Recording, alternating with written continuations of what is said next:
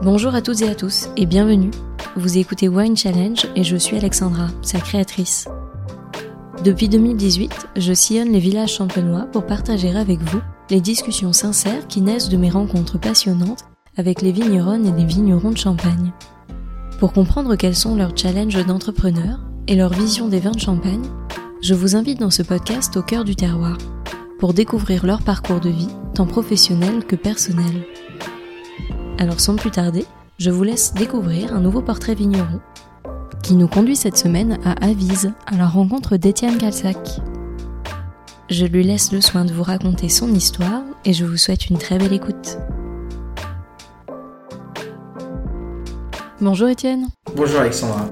Merci beaucoup de me recevoir aujourd'hui au domaine. Je suis ravie de venir à ta rencontre pour en apprendre plus sur toi et puis sur l'histoire du domaine, parce qu'en fait, tu as donc créé le domaine en 2010 à partir de vignes que tu loues à ta famille. Mais t'es vraiment partie de zéro parce qu'il n'y avait pas d'existant, en fait. Il n'y avait pas de société, de bâtiment, de matériel ou de vente de champagne. Donc pour commencer, je voulais savoir si tu nourrissais cette envie de monter ton propre domaine depuis très longtemps ou si c'est venu un petit peu plus tard. C'est quelque chose qui a germé en moi quand j'étais très jeune. Alors évidemment, c'était pas aussi bien défini que ça peut l'être aujourd'hui, quand on a 14 ans. Mais je me suis orienté assez tôt vers la viticulture. Bon, ça a toujours été dans ma famille. Je sais qu'il y avait cette possibilité de faire du vin. J'avais un père œnophile. Pourtant, le vignoble vient du côté de ma mère, mais qui m'a toujours un petit peu incité à m'intéresser de près au vignoble pour éventuellement faire du vin. Donc, toujours été un petit peu initié avec cette idée de faire un produit fini à partir de raisins familiaux. Moi, c'est ce qui me fascinait. Ce qui fait qu'à l'âge de 15 ans, je suis arrivé au lycée viticole ici. Mes grands-parents vivant à Avize, ça a été assez simple. Donc, j'ai vécu chez eux le temps de mes études, là, 5 ans à Avize, quoi. Mais l'orientation s'est faite, en tout cas, relativement jeune, quoi. Et l'idée que tu te faisais d'un vigneron quand tu étais ado, est-ce que c'est la même qu'aujourd'hui ? Oui et non, dans les grandes lignes, le fond du métier n'a pas beaucoup changé, quoi. On continue de faire pousser des raisins de la même manière. Alors évidemment avec plein de changements techniques, les contraintes climatiques, environnementales, etc. Mais ce métier m'intéressait profondément et puis surtout la transformation du produit. Alors évidemment, maintenant quand je vois le métier de vigneron qu'on a en 2023, c'est pas forcément l'image que je m'en faisais en 99 quand je suis rentré au lycée viticole, puisque mon quotidien, il est réel et que en 99, j'avais une version plutôt que je fantasmais du métier qui était la réalité, quoi. Et qu'est-ce que tu t'imaginais justement du métier de vigneron à l'époque ? Quand je me suis orienté vers la viticulture assez tôt, j'avais quelques références de vigneron, c'est-à-dire quelques amis de mes parents. J'avais mon oncle aussi qui faisait un tout petit peu de vin dans Avize et quelques copains dont les parents étaient vignerons, et en fait c'était ça, quoi, l'image du vigneron, quoi, le vigneron traditionnel qui s'occupe de ses vignes, qui produit des bouteilles, qui les vend essentiellement à des particuliers. Voilà, pour moi c'était un peu le cheminement dans les grandes lignes du vigneron, quoi. Et tu imaginais toi déjà bousculer les codes, on va dire, ou est-ce qu'au contraire tu te disais moi j'aimerais bien être proche de cette vision là? Pas véritablement, en fait c'est venu avec le temps, parce que moi j'ai une double culture, quoi. Je viens de la ville, moi je suis rémois, en fait j'ai grandi en ville. Et puis j'ai quand même une tradition viticole familiale, j'avais aussi un pied dedans. Je sais pas si c'est une chance ou pas, mais j'ai pas eu de code ou de tradition à subir ou à faire valoir. Mais en même temps, j'avais pas de business plan à 15 ans établi pour l'avenir, quoi. Donc en fait, ça a été fait de rencontres pendant 20 ans, quoi, si je compte mes études dedans, l'engagement dans le viticole. C'était une multitude de rencontres, de personnes qui m'ont fait avancer et qui m'ont fait aller dans la direction que j'ai prise aujourd'hui. Mais à aucun moment, je me suis réveillé un matin en me disant « Tiens, c'est absolument ça qu'il faut faire parce que ça marche, quoi. » Tout prend du temps et pour moi, c'est le projet d'une vie, quoi. Et tu parles de rencontres. Quelles sont les rencontres les plus marquantes pour toi qui ont fait évoluer le vigneron que tu es aujourd'hui ? Déjà, si vraiment je commence à l'origine de tout ça, il y a le lycée viticole. Moi, j'arrive de Reims, une ville de 200 000 habitants. J'arrive dans un lycée 400 élèves. Que des mecs, voilà, très rural. Donc déjà, il y a une première rencontre qui se fait, quoi. C'est un peu un changement de milieu, même si, encore une fois, je connais bien Avize, que j'y ai passé mes Noëls, mes Pâques, et que j'ai fait les vendanges chez mes grands-parents dans le jardin. Et c'est un changement de milieu, donc déjà là, c'est des premières rencontres. On se fait des copains, on se familiarise avec un milieu, et puis plus on avance dans le temps, et plus on se dit, tiens, c'est sympa, et plus je me dis, tiens, j'ai envie d'aller au bout de mon projet, parce qu'en fait, quand on est dans le milieu scolaire, quand on s'engage dans une voie comme ça... à tout moment on peut éjecter. Moi, c'était le cas de copains aussi qui étaient, par exemple, fils de vigneron, qui étaient là parce que fallait qu'ils soient là, puis finalement qu'on dit en fait c'est pas pour moi et je change. C'est facile quand on est étudiant ou lycéen de pouvoir bifurquer, mais moi plus j'avançais dans les études, plus je me disais tiens, c'est ça que je veux faire, parce qu'à chaque fois on rencontre des nouvelles personnes et puis on avance dans le niveau de connaissance aussi.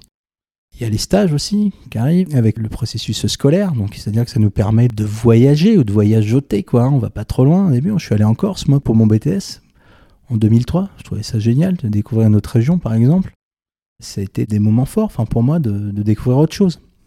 J'ai toujours adoré voyager. Je trouve que c'est fabuleux. Les rencontres maintenant qu'on fait en étant établi avec le monde tout court, enfin le monde viticole, ça ouvre des portes absolument incroyables, quoi. C'est une des facettes du métier qui est magnifique, quoi. C'est les rencontres qu'on a en quatre coins de la planète, quoi. Ça, c'est super, mais je veux dire, à l'époque, quand on partait comme ça en stage, il y avait quand même un peu une chape traditionnelle dans les familles, alors ce qui n'était pas forcément le cas de ma famille, mais il fallait éviter de partir plus de 50 km, sinon ça n'allait pas.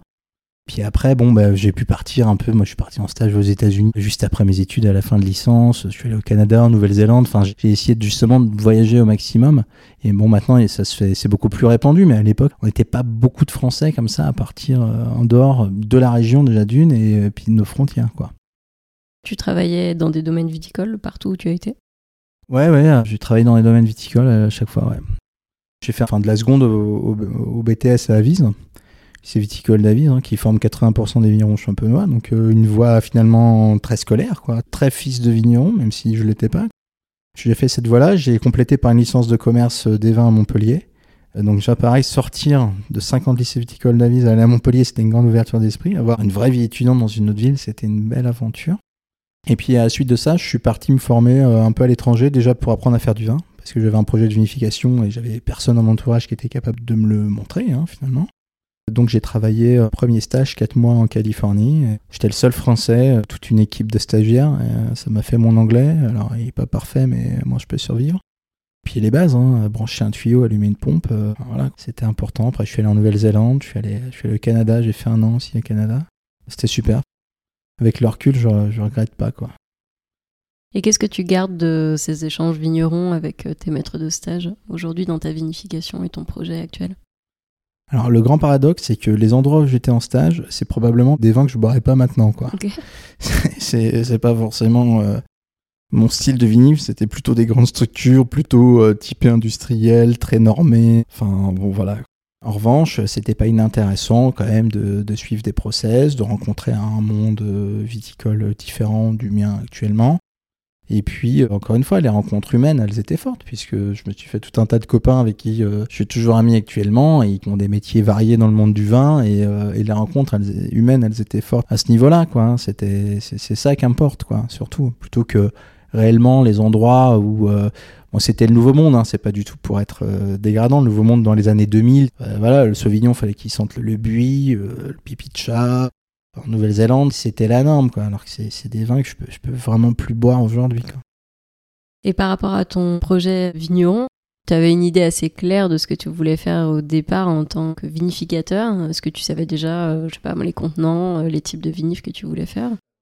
Pas vraiment, parce que pourquoi ? Après, donc, lycée viticole, moi, la norme, c'était tous mes potes qui avaient des parents vignerons dont l'ensemble était RM. Et je me suis dit, voilà, je vais être vigneron et puis je vais faire comme mes potes, comme leurs parents, c'est-à-dire que c'est le modèle et qui est tout à fait respectable, hein. C'était de se dire, je vais faire du vin, puis je vais probablement le vendre au domaine de particulier, développer un peu l'export, et voilà, comme ça se faisait à l'époque. Donc c'était un peu mon schéma. Et puis quand vraiment je me suis lancé sur le projet, donc je me suis installé en 2010, j'ai commencé donc à faire mes premiers vins. Rapidement, je me suis aperçu déjà que le marché changeait, et qu'en fait, je pouvais pas rentrer dans ce schéma-là, parce que ça me correspondait pas du tout par nature, quoi. Pour moi, l'idée, c'était vraiment de faire du vin, me faire plaisir, faire des vins de la meilleure qualité possible, et encore en avance, hein, tout le temps, on apprend tous les jours. J'ai commencé à vinifier, j'ai fait qu'une cuvée qui s'appelait l'échappée belle, et après, la gamme s'est étoffée au fil du temps. Mais rapidement, ça n'a pas été de grand amour avec le commerce du particulier, j'ai pourtant essayé, puisque au début, j'avais un vrai challenge financier, je me suis installé sur une toute petite surface. sur 3 hectares tout en location avec tous les investissements derrière. Enfin, il y avait aussi, fallait vendre quoi. Je suis pas dans une situation de confort où c'était les kilos vendus qui payaient les investissements. Donc il y avait aussi ce stress-là qui a été dur les premières années. Et donc je me suis dit voilà, je vais faire un peu de particulier, un peu de pro. Et enfin voilà, j'avais un peu le cul entre deux chaises. Hein, tu me passeras l'expression, mais vraiment c'était, je savais pas finalement vers qui me diriger quoi sur ma stratégie commerciale par rapport à mes vins. Moi, j'ai fait des vins sans réfléchir à qui j'allais les vendre quoi. Et rapidement, voilà, en fait, il se trouve que le marché export, c'est beaucoup plus intéressé à moi que le marché national. Et puis, je me suis dirigé plutôt vers ces marchés-là, qui étaient beaucoup plus ouverts à avoir des vins de vignerons engagés plutôt que le marché traditionnel français. Est-ce que ça a fait évoluer ta façon de vinifier une fois que tu as mieux compris à qui tu allais vendre tes vins ? Ah oui, bien sûr, parce que tout est ponctué de rencontres. Moi, je m'installe jeune vigneron en 2010. Et je me retrouve en fait un peu isolé, c'est-à-dire que tous mes potes du lycée que j'ai pu connaître, là, en fait, je m'aperçois que tout le monde est retourné au bercail. Il y a des gens qu'on voit plus, on coupe les ponts parce que c'est la vie. Et puis finalement, on se retrouve un peu seul et il y a moins d'échanges. Alors je me suis mis un grand coup de pied aux fesses et puis je me suis dit, il faut que je me sociabilise, il faut que j'aille voir un peu mes congénères. Je suis allé au syndicat général des vignerons, je suis allé au groupe des jeunes pendant 6 ans, me refaire une bande de potes. Et là, de là, j'ai retrouvé un noyau un peu... Alors moi, je vois ça un peu comme des années d'études supplémentaires, quoi. C'est-à-dire qu'on avançait, c'était les débuts de notre vie professionnelle. Et en même temps, ça a été un lieu d'échange fascinant pour moi. C'est assez intergénérationnel quand même, parce qu'il y avait les plus anciens, les plus jeunes. Et ça m'a vraiment mis le pied à l'étrier et ça m'a fait beaucoup réfléchir et avancer dans ma manière de vinifier, de mener ma viticulture, de vendre mes vins, tout simplement, à qui, comment, pourquoi. Ça a été une ouverture d'esprit formidable. Et aujourd'hui, quelle est ton intention vigneronne côté vignoble ? Mon intention vigneronne côté vignoble, elle est forcément la plus pure possible. J'ai récupéré des vignes en 2010 qui étaient complètement menées de manière traditionnelle, avec des herbants à outrance et compagnie, et c'était dur de remettre ce vignoble sur pied. Donc, dès 2012, j'ai commencé à charcuter, ce qui était, encore une fois, si on met dans le contexte, on n'était pas très nombreux à le faire. Donc mon petit vignoble de 3 hectares, je l'ai converti en bio. J'ai commencé en 2018, 2021, vignoble certifié bio. J'achète également des raisins sur le côté familial ou dans un autre vignoble. Je suis avec mes frères et sœurs qui n'ont pas en bio, donc mes vins ne sont pas en bio. Mais c'est une tendance que je viens chercher, en tout cas, sur ma viticulture. En tout cas, c'est ce que j'ai mis en place sur ce que je contrôle à 100% chez moi, parce que ça me parle, quoi. Voilà, simplement. Et le fait de se certifier, c'était par acquis pour toi ? Ouais, le fait de certifier, moi, sur mon vignoble, la viticulture, en tout cas, parce que les vins ne le sont pas. C'était important parce que ça permet de valider des pratiques. Je le fais surtout pour moi, quoi, je pense, en fait, juste pour me dire, c'est bon, check. Et ça me plaît de le faire, quoi. Et aujourd'hui, que pensent tes parents, ta famille, ton entourage de ton projet ? Parce qu'ils ont vu évoluer ce projet-là depuis le début, qu'est-ce qu'ils en pensent aujourd'hui ? Globalement, je pense que ma famille, disons, au sens large, est plutôt contente, fière du parcours parcouru, parce qu'il y a eu un projet qui a abouti, quoi, hein. En fait, c'est que j'arrive à commercialiser des vins de champagne, et c'était vraiment l'idée. Encore une fois, mes parents sont pas vignerons, donc si tu veux, ils voient ça avec leurs yeux de non-vignerons. Bon, je vais dire ça très égoïstement, la fierté, je l'ai moi, parce que je la vis au quotidien, je sais vraiment ce que ça prend de monter un domaine, quoi. Voilà, ça va faire 15 ans, et j'ai l'impression que c'était hier. Et ça prend le travail d'une vie, quoi, en fait. Hein. Si tu veux monter un vrai domaine, j'entends, pas juste, entre guillemets, vinifier pour le plaisir, quoi, si tu veux. Je vinifie pour le plaisir. Il y a une échelle viable sur le projet de vinification de bouteilles. En tout cas, ça me tient vraiment à cœur. Et comment ils avaient accueilli la nouvelle, tes parents, quand tu as annoncé que tu voulais te lancer dans cette voie-là ? Bah, plutôt bien, parce que, tant qu'il y a toujours une fibre viticole, quand même, je pense qu'il y a un attachement profond dans le milieu rural à la reprise de terre, et que ça reste entre famille. Au-delà du prix du foncier, au-delà de tout ça, je pense que, toi, les terres, c'est un gros mot de vendre ces terres, quoi. C'est un truc, ça se fait pas trop, quoi. Et de se dire que tu peux passer l'outil à la génération suivante pour en faire ce qu'il en veut, tu vois, mais que ça reste dans la famille. Moi, je le vois, j'ai moi-même des enfants maintenant. Alors, on n'y est pas encore, et encore une fois, il n'y a pas de schéma traditionnel à assumer, donc c'est très cool, j'ai envie de dire, mais je comprends le fait de passer le flambeau, que ce soit sur des terres ou sur une entreprise viticole, je comprends que ça soit important, quoi. Et est-ce que, du fait qu'ils n'étaient pas vignerons à proprement parler, est-ce qu'ils t'ont transmis plus de peur ou moins de peur, à ton avis, que s'ils avaient été vignerons ? Je sais pas, enfin en fait toutes les peurs et toutes les angoisses au quotidien, finalement c'est moi qui me les tapais quoi, parce que tu peux pas transposer ça à quelqu'un qui les a pas vécues ou qui les vit pas quoi. Donc je pense qu'au contraire il y a un détachement, je pense. Et quand tu te lances comme ça, j'avais 25 ans, en fait t'as l'énergie, t'as l'insouciance qui te permettent d'avancer dans ton projet quoi. Tu vois, c'est tellement d'énergie, tellement d'investissement à tous les points de vue, hein, perso, financier, ce qu'on veut. Ah, voilà. Et tes angoisses du début, est-ce qu'elles sont les mêmes aujourd'hui ? Pas vraiment, elles ont évolué quoi. Mes angoisses du début c'était tiens je fais du vin mais est-ce que ça va marcher quoi. Je fais du vin en Champagne, je suis un vigneron, je suis opérateur, je suis là, je suis sous le radar, personne me connaît, je suis le petit-fils d'un tel dans le village quoi, c'est tout quoi. Et donc c'est un peu ça l'angoisse déjà. Une de mes angoisses c'était la reconnaissance de mes pairs aussi. C'était au-delà de que ça marche quoi, tu vois, qu'on dise lui il existe, il y a du potentiel où il va faire quelque chose, ça pour moi c'était important d'être reconnu parmi les miens. Et même maintenant, c'est toujours quelque chose, tu vois, on discute beaucoup, on observe, on déguste. Pour moi, c'était important, évidemment, en vieillissant, tu te détaches un peu de tout ça, mais quand tu démarres, t'as besoin de repères, quoi, en fait, hein, tout simplement. Et la place de ce que pensent les autres aujourd'hui est importante dans ce que tu fais au quotidien ? Moi, j'avais entendu quelqu'un qui disait que plus tu vieillis, plus tu t'en fous de ce que pensent les autres, quoi. Et je pense qu'en vieillissant, je pense que c'est un adage qui n'est pas faux. En revanche, moi, je suis toujours très attentif, mais toujours dans un esprit de rencontre, à déguster les vins qui se font sur des gens qui ont 10 ans, 15 ans de moins que moi aujourd'hui, qui démarrent aussi, parce que je me revois dans certains projets. Donc oui, je pense que pour moi, c'est les interactions qu'on va avoir entre vignerons, champenois ou autres, mais forcément en étant dans la même région, ça a quand même une importance, parce que je pense que les mots d'encouragement d'un confrère, ça n'a pas le même poids forcément que quelqu'un d'autre. Et est-ce que tu te sens légitime aujourd'hui en tant que vigneron ? Ah, totalement, maintenant, c'est bon, je me sens légitime, ouais. Je le vis bien. C'est pas évident, parce qu'il faut prendre le temps d'exister, quoi. Tu vois, c'est pas évident de sortir de nulle part, de poser, d'exister, d'avoir des clients qui te font confiance. Il faut aussi parler des clients, parce que à la base, il faut que tu aies des gens qui te fassent confiance pour avancer. Sinon, si les vins ne se vendent pas, si on dit sans cesse que c'est nul, tu n'avances pas, quoi. Est-ce que tu te trouves suffisamment audacieux ? Ouais, je pense que le fait de ne pas avoir de poids, tradition, si tu veux, moi quand je fais une étiquette, je ne demande pas la permission à mon grand-père, quoi, tu vois, ça, c'est ça la liberté par contre. Ce qui fait que l'audace, ouais, on peut l'avoir. Je pense que plus ça vient, plus je l'ai en tout cas, j'essaie d'être le plus libre possible dans mes choix. Disons que la liberté permet l'audace, quoi. Et qu'est-ce que tu pourrais transmettre à ton tour aux jeunes vignerons qui débutent ? Tu en parlais tout à l'heure, quels conseils tu pourrais leur donner de par le parcours que tu as eu, toi ? Bah déjà, en fait, comme les sportifs, quoi. Il y a une partie de mental, quoi. Faut croire en ton projet. C'est sûr qu'il faut croire en ton projet. Et là, les jeunes qui débutent, ils ont une chance formidable, je trouve. C'est que le terreau, il est fertile.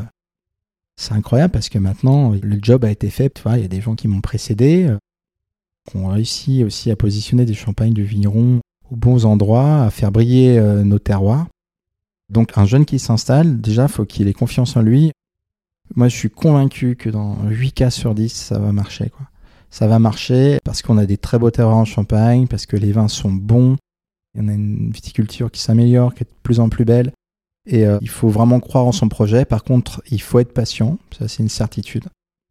Mais il faut y croire, et il y a de la place encore pour plein de vignerons qualitatifs en Champagne, moi j'en suis convaincu. Et si tu n'avais pas eu d'attache familiale en Champagne, est-ce que tu penses que tu serais devenu vigneron ? Forcément, je me serais vu travailler dans le vin. Après, je pense aussi que j'ai un côté assez entrepreneur dans l'âme, où ça ne m'aurait pas fait peur de démarrer un projet ailleurs, quoi, tu vois, sur des terroirs plus accessibles en France ou à l'étranger, je pense. Et est-ce que tu as d'autres projets justement pour l'avenir, ou est-ce que ce domaine restera le domaine de ta vie ? J'aime pas les choses trop figées, et je pense qu'il faut toujours rester libre, bien que c'est les projets d'une vie. Moi, le Champagne, c'est ma vie, quoi. C'est vraiment, si le domaine va pas bien, je vais pas bien, et inversement, quoi. Donc c'est vraiment, j'y suis extrêmement lié. Après, évidemment, j'ai une petite partie, moi, justement, qui se prend à rêver d'avoir un micro-vignoble ailleurs, pour essayer autre chose, pour sublimer un terroir. Ça, c'est quelque chose qui est dans un coin de ma tête que j'adorerais faire, quoi. Vraiment.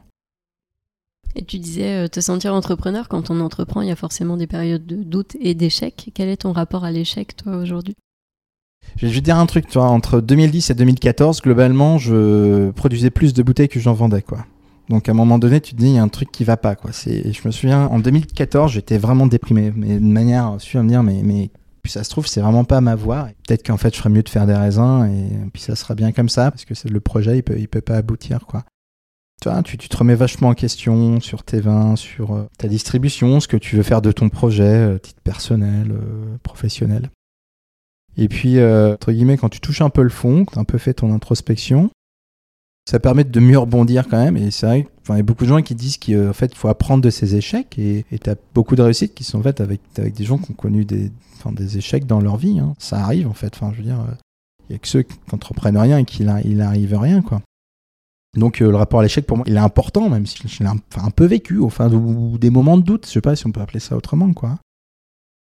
Et tu vois, 2015, donc du coup, j'étais vraiment pas bien. Je décroche mon téléphone et avec quelques copains, on fonde une association qui s'appelle Des Pieds et Des Vins. Et ça a été une aventure humaine aussi incroyable. Ça, c'était dingue, quoi. Si tu veux, je me retrouve dans une situation où je vois le printemps des Champagnes qui est en train d'arriver, c'est les premières associations, tu dis c'est incroyable l'exposition qu'on pourrait avoir. Puis tu te retrouves avec des gens qui sont sur la même longueur d'onde que toi, avec des sensibilités différentes, hein, mais quand même sur la même longueur d'onde. Et donc du coup on a créé cet asso en 2015, mais moi si tu veux je me suis vraiment bougé pour le faire parce que je voyais que ça allait pas, quoi. Si j'avais pas connu une petite période de passage à vide, peut-être que j'aurais jamais créé cet asso, en fait, tu vois.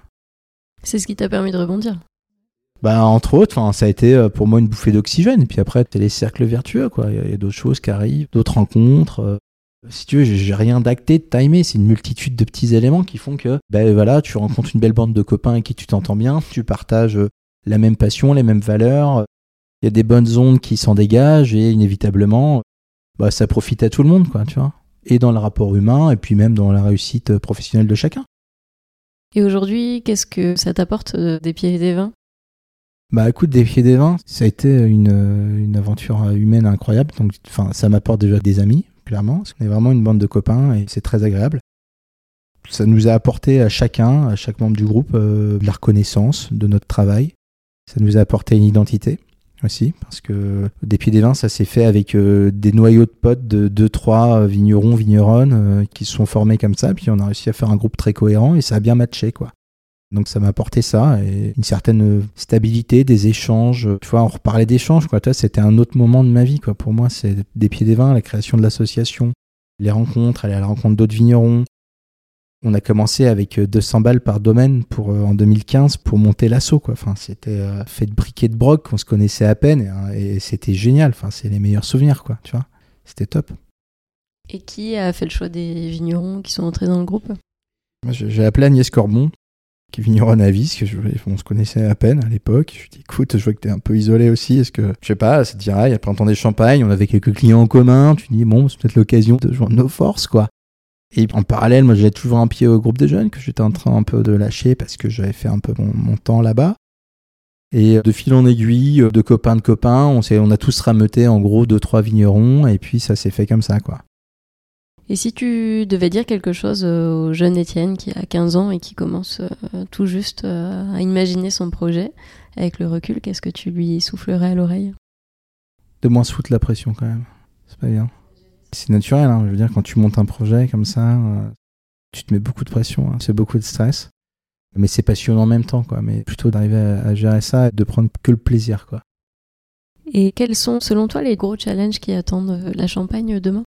Pour moi, évidemment, il va être autour de l'environnement. Je crois que c'est quand même une priorité pour la région, pour l'image de la région, pour la qualité de nos vins, en fait, tout simplement, et pour la santé de tout le monde. Donc il faut vraiment qu'on soit au niveau parce qu'on est en Champagne. Donc le plus gros challenge est là, mais je pense que ça va dans le bon sens. J'ai envie de croire que ça va dans le bon sens, mais ça va pas assez vite à mon goût, ça n'a jamais été assez vite, donc il faut vraiment qu'on se bouge là-dessus.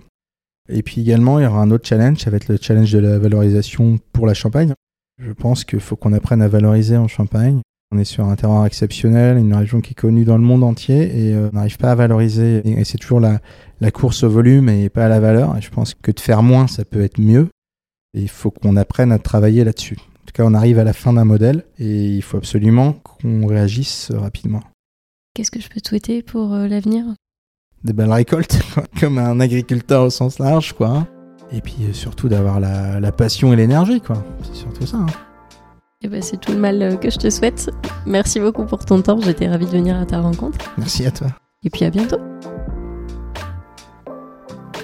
Merci à toutes et à tous d'avoir écouté cet épisode. J'espère vraiment qu'il vous a plu et qu'il vous a donné envie d'en savoir plus sur l'invité du jour. Vous pouvez retrouver dès maintenant toutes les informations et les références de cet épisode sur le site wine-challenge.com, mais également sur le compte Instagram du podcast @winechallengepodcast. Je vous donne rendez-vous dans 15 jours pour découvrir une nouvelle conversation. D'ici là, je compte sur vous pour partager vos épisodes préférés auprès de tous les amoureux du vin. Merci à toutes et à tous, et à très vite.